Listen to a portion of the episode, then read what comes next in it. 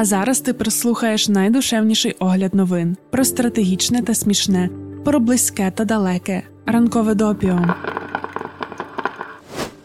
Середа, 15 червня 2022 року. Ранкове допіо. Випуск 55. Доброго ранку. Думаємо, ти можеш не дослухати до прощання, тому важливу інформацію повідомимо зараз. Допіо у п'ятницю та понеділок не буде. Почуємося ми вже у середу, 22 червня.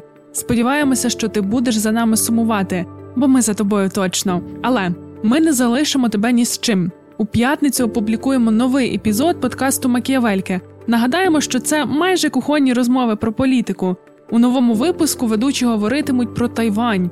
Запис відбувся у понеділок, коли ще не було новини про те, що лідер Китаю Сі Цзіньпінь підписав директиву, яка дозволяє невоєнне використання збройних сил. Зараз є занепокоєння, що Пекін може готуватися до вторгнення на Тайвань під виглядом спеціальної операції, яка не класифікується як війна. Указ Сі набуде чинності якраз сьогодні, 15 червня. Ми сподіваємося, що ніякої китайської спецоперації не буде взагалі, але від авторитарних мудаків все ж варто очікувати гіршого. У будь-якому разі новий епізод Макіавелік все ж буде актуальним та цікавим. Вмикай у п'ятницю. А в понеділок чекай на прем'єру подкаст через 348 сторінок. Ведучі Тетяна Попович та Володимир Мельніков дуже люблять читати. Раніше вони могли просто годинами між собою говорити про книги. Їхні друзі та подруги слухали й по-новому для себе відкривали читання, переосмислювали його і взагалі починали читати більше. Ми вирішили, що Таня та Володя можуть надихати на читання не лише своїх друзів і подруг, тож тепер у них буде для цього подкаст. У пілотному епізоді через 348 сторінок можна буде послухати, як читати книжки, не чекаючи особливої нагоди, старості на березі моря чи життя з овечками. Ми знаємо, що не всі, хто слухають допіо, вмикають наші інші подкасти, але ми дуже запрошуємо тебе послухати. Це можуть бути розмови довшої тривалості, але ми завжди дуже стараємося брати нетипові, мало обговорювані або гостро актуальні теми, вишукувати якусь нову інформацію та щиро ділитися власними думками. Слідкуй за анонсами, а тепер давай вже нарешті до огляду новин. І починаємо з Кенії. 9 серпня там мають відбутися президентські вибори, але про них ще наприкінці минулого року писали The Economist у своєму традиційному щорічному виданні Світ перед. Це такий собі путівник майбутнім роком. І ось Джон Макдермот, головний кореспондент The Economist в Африці, писав, що загалом ситуація в Кенії характеризується більш інтенсивною політичною конкуренцією у порівнянні з іншими африканськими країнами. Водночас доступ до політики там є доволі обмеженим. Багато що залежить від походження особи. Так зараз свій другий і останній термін добуває Ухуру Кеніята. Довгий час його основним опонентом був Раїла Одінга. Обоє вони є вихідцями з відомих політичних сімей. В чому причина запеклого суперництва двох політиків? У Кенії проживають різні народності: Кікую, Лух'я, Луо, Календжин, Камба, Гусі, Меру, інші африканці, неафриканці. У 2007 році відбулися суперечливі президентські вибори. Змагалися Раїла Одінга та Мваї Кібакі. Переміг Кібакі, а самі вибори переросли у масове насильство, внаслідок якого загинули понад тисяча людей, а 600 тисяч були переміщені. Нинішнього президента Кенії Ухуру Кеніяту звинуватили в розпалюванні насильства, а саме в підтримці озброєних груп Кікую. До цієї етнічної групи власне належать Кеніята і Кібакі. Кікую напали на Луо, етнічну групу, до якої належить Раїла Одінга. У 2013 році президентом вже став сам Кеніята. Його переобрали в 2017-му, і це викликало протести, які швидко розігнала поліція. Human Rights Watch задокументувала, що найменше 42 людини убитих поліцією, хоча реальна кількість є більшою. І ось на тлі суспільної напруженості тривало і політичне суперництво Кеніяту та Одінги. 2018 року вони погодилися на те, аби розрядити напругу та знайти компроміс. Було укладено угоду, яка призвела до низки конституційних змін. Багато хто вбачали у цьому змову еліт. Мовляв, варто очікувати, що тепер президентом стане Одінга, але усім і надалі заправлятиме Кеніята. Як би то не було заплановано, навіть якщо й була змова, їй не вдалося втілитися у життя. У травні 2021 року спільна ініціатива двох політиків зазнала серйозного удару. Тоді Верховний суд визнав зміни незаконними, Вирок залишився чинним і після апеляції. Громадянське суспільство Кенії вітало таке рішення, адже активістське середовище розцінює попередню конституцію як надійний захист проти зловживання владою. Рішення суду також сподобалося заступнику президента Вільяму Руто. І ось тут саме Вільям Руто з'являється під новим світлом на політичній арені. Раніше він не так, щоб сильно публічно висловлював свою опозиційність до двох основних політиків країни, але у ситуації з конституційними змінами він все ж виграв від поразки своїх суперників Кеніяти та Одінги. У грудні 2021-го Джон Макдермот у випуску Світ перед 2022 писав, що це допоможе Руто заявити аргумент на свою користь. Мовляв, енергійні люди, типу нього, які досягли успіху самотужки, кращі за членів політичних династій. І ось до виборів у Кенії залишається трохи менше двох місяців. Вже відомо, що за президентське місце змагатимуться Раїла Одінга та Вільям Руто. Зараз вони якраз активно борються за голоси жінок, роздаючи багато обіцянок. Але ми розповідаємо тобі це все не для того, аби забити голову виборами в Кенії. Для нас з тобою навіть не так, щоб дуже важливим був результат. Хоча, безперечно, і він має значення, адже від політичної обстановки навіть однієї країни щось може змінитися у світовому балансі. З кенійськими виборами важливе інше вплив Тіктоку на кампанію. Справа в тому, що у серпні минулого року обліковий запис Air Onyxon опублікував відео, що міксує сцени з документального серіалу Netflix Як стати тираном з відео та скріншотами кандидата в президенти Вільяма Руто. Доданий підпис Руто Тиран. З такими роликами є низка проблем. Перший зміст він націлюється на те, аби повернути країну в реалії протистояння 2007 року. Це може спричинити нове насильство. Друге розповсюдження відео. Його постили акаунти, у яких близько п'яти тисяч фоловерів. При цьому відео набирали понад півмільйона переглядів. Вочевидь, сама платформа почала просувати такий контент. TikTok ж дуже специфічна мережа, там користувацька стрічка формується на основі смаків. Відповідно, чим більше дивишся про руту тирана, тим більше подібного контенту тобі підтягує. Як наслідок, мова ворожнечі в кенійському сегменті TikTok зараз зросла на 20%. Це все ускладнюється тим, що суспільство Кенії відносно недавно почало активно користуватися інтернетом. При цьому немає достатнього рівня інформаційної гігієни та медіаграмотності. Тож, як відзначають аналітики, ця передвиборча кампанія сповнена фейків, дезінформації та мови ворожнечі. Хоча Facebook, WhatsApp та Instagram залишаються найпопулярнішими платформами в Кенії, популярність TikTok неухильно зростає протягом останніх двох років, і він є одним з найбільш завантажуваних соціальних додатків Україні. А ми знову скажемо, що це специфічна мережа. На відміну від інших, там до кінця невідомі алгоритми, вони постійно змінюються. Також, що дуже важливо, це модерація. Контент у Тіктоці на предмет дезінформації та мови ворожнечі модерувати важче, оскільки часто відео використовують музичний фон, і це вводить в оману. Також є проблема з тим, що коли контент проходить модерацію людиною, то часто модератор чи модераторка не знає мови, яка використовується у роликах, як наслідок не може зрозуміти чи накладати обмеження. Взагалі можемо тобі сказати, що проблема мови ворожнечі є дуже складною. Почнемо із того, що це поняття важко визначити таким чином, щоб не звузити його або навпаки, аби не впихнути занадто багато.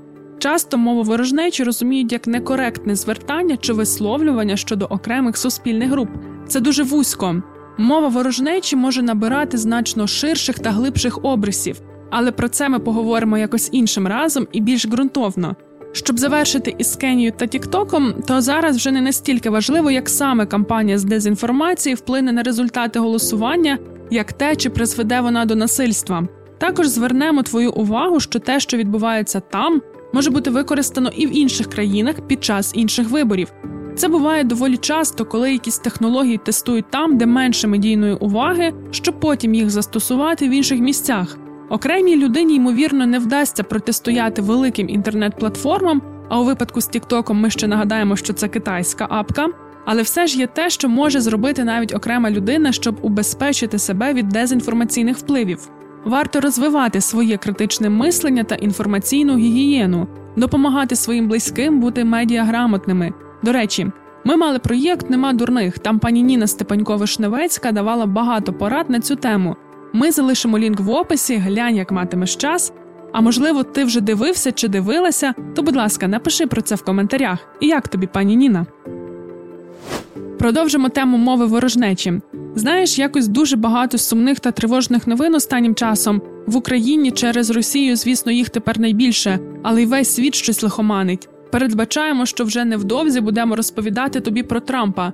І ми не хочемо про нього розповідати, але ж він тепер все більше вилазить в публічний простір. Ось минулого тижня ми згадали, що раніше було багато позитиву від Нової Зеландії та їхньої прем'єр-міністерки Джасінди Ардерн. Думаємо, а подивимося ми цільово, що там доброго відбувається, але й там самі тривоги. Спочатку пандемії прем'єр-міністерка стикається з дедалі гучнішими і відвертими закликами до насильства проти неї. Все це на тлі зростання конспірологічних рухів і негативної реакції на вакцинацію. Нові дані, оприлюднені NewsHub, показують, що у 2019 році поліція зафіксувала 18 погроз. У 2020-му їх кількість зросла до 32, а в 2021-му вже до 50. Дослідники проєкту Тепуна Хамататіні, який відстежує дезінформацію та онлайн-екстремізм, виявили, що рівень насильницької риторики проти Джасінде Ардерн в останні роки зріс в геометричній прогресії.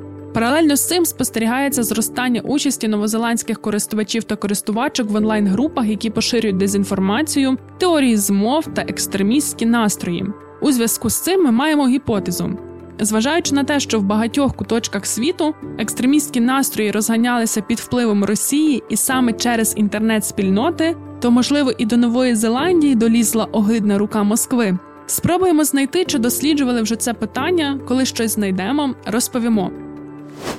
А зараз хочемо якось зрівноважити тривожність гарною історією з Таїланду. Дякуємо нашій постійній слухачці Наталі Франків, що звернула нашу увагу на цю країну. Наталю, привіт! Сьогодні не буде нічого про протести, але буде про короля презервативів. Так називають Мечая Віравайді. Він став національним надбанням завдяки своїй роботі з дестигматизації, контрацепції в історично-консервативній культурі. Його діяльність це грамотне планування, стратегічне бачення, вдале застосування гумору та неймовірний креатив від проведення фестивалів з вазектомії до змагань із видування презервативів. Все розпочалося ще в 1960-х роках, коли Віра Вайдя побачив величезну взаємозалежність між високим зростанням кількості населення та бідністю в сільській місцевості. Тоді жінка в Таїланді середньостатистично народжувала шістьох дітей, і приріст населення становив 3%. У 1974-му активіст заснував організацію під назвою Асоціація розвитку населення та громад.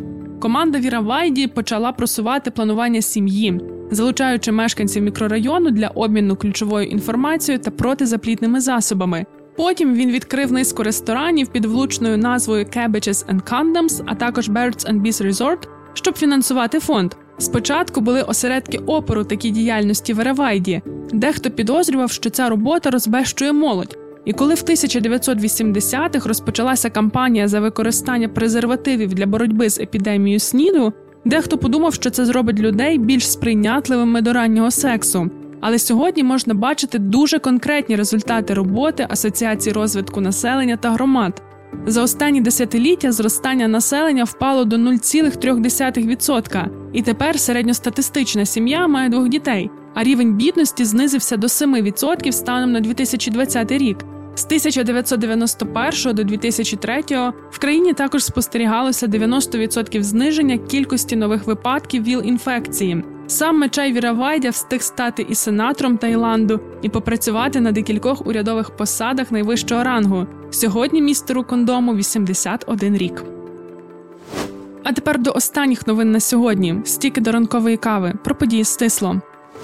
Фонд Вікімедія, якому належить Вікіпедія, подав апеляцію на рішення Московського суду з вимогою видалити інформацію пов'язану з російським вторгненням в Україну. У позові йдеться про те, що люди мають право знати факти війни. Раніше московський суд оштрафував фонд Вікімедіа на 5 мільйонів рублів 88 тисяч доларів за відмову видалити зі статей російськомовної Вікіпедії про війну те, що російська влада назвала дезінформацією.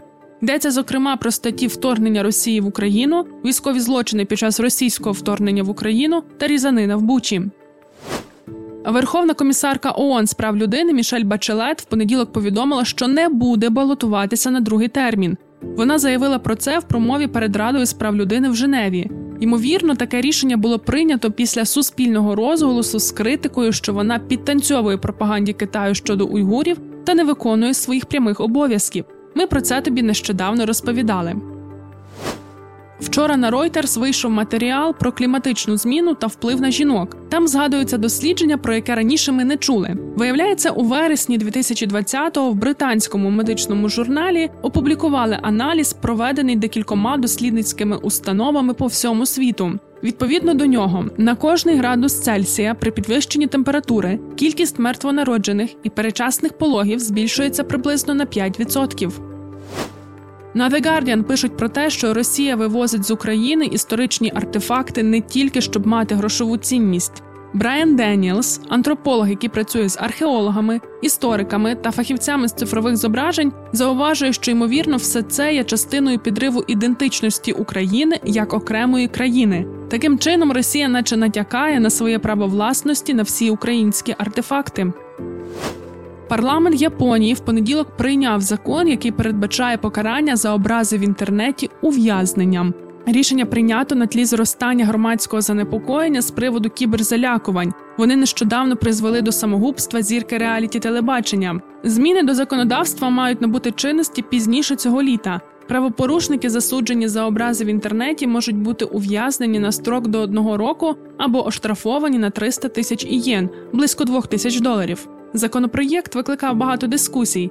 Опоненти стверджували, що він може перешкодити свободі слова та критиці тих, хто при владі. Однак прихильники заявили, що для боротьби з кіберзалякуванням та переслідуванням в інтернеті необхідно посилити законодавство. Ухвалили закон лише після того, як було додано положення про перегляд акту через три роки після набрання ним чинності. Це дозволить оцінити його вплив на свободу вираження поглядів. Сьогодні більше не маємо що розповідати. Наступне допіо чекай за тиждень, у середу, 22 червня. У 56-му випуску новини тобі розповідатиме Антон. А в п'ятницю та понеділок чекай на подкасти Макіавельки та через 348 сторінок. Почуємося. Ринкове допіо це огляд новин від освітнього центру справ людини у Львові. Про все, що дійсно має значення, ми тобі повідомимо.